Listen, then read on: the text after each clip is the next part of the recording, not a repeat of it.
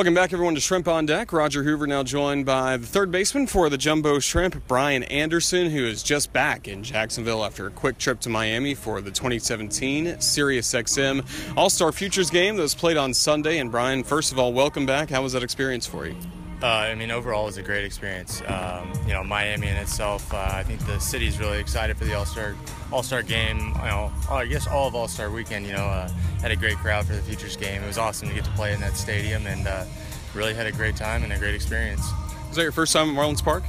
It was my first time actually down on the field, uh, getting to you know kind of see the whole locker room and everything. I went down there when I was drafted, but uh, I hadn't been inside the stadium. You know, get to be on the field or anything like that. And so you get to be a part of all of that. And you're all surrounded by some of the best players in minor league baseball at one time. And that's something similar to what you had last year in the Arizona Fall League. But how did this game stand out? Uh, I mean, realistically, I think uh, the Fall League uh, players are a little bit older. Um, most of the guys that were in the Futures game are extremely talented, uh, younger guys. You guys that are 19, 20 years old. Um, but yeah, very similar, just uh, unbelievable talent level. Uh, as you can see, most most of the pitchers were you know 95 or above with good off speed, and all the hitters. Uh, I mean, they're getting their swings off, and you can tell they know what they're doing. Uh, but yeah, overall it was fun, and uh, I was really glad that USA got the win. Were there some guys that you had known before from the Fall League or around the Southern League, Florida State League that you got to meet up with again? Yeah, definitely. Uh, played a lot against Nick Gordon, uh, Chattanooga, and in the Fall League played against him a lot. You know, he's a great player. His, you know, his brother plays for the Marlins, and you know, he's seeing him kind of develop into the player he is has been really cool, and uh, you know, he's showing everyone why he belongs where he belongs. Let's take a lot of pride as well when Taijuan took the mound. Absolutely, yeah. I was actually kind of hoping I'd face him, you know, try and get some bragging rights if I get a hit off of him. But uh, yeah, he came in, got his two outs, uh, looked really good, and was throwing the ball well. And uh, I'm glad the Marlins guys represented well.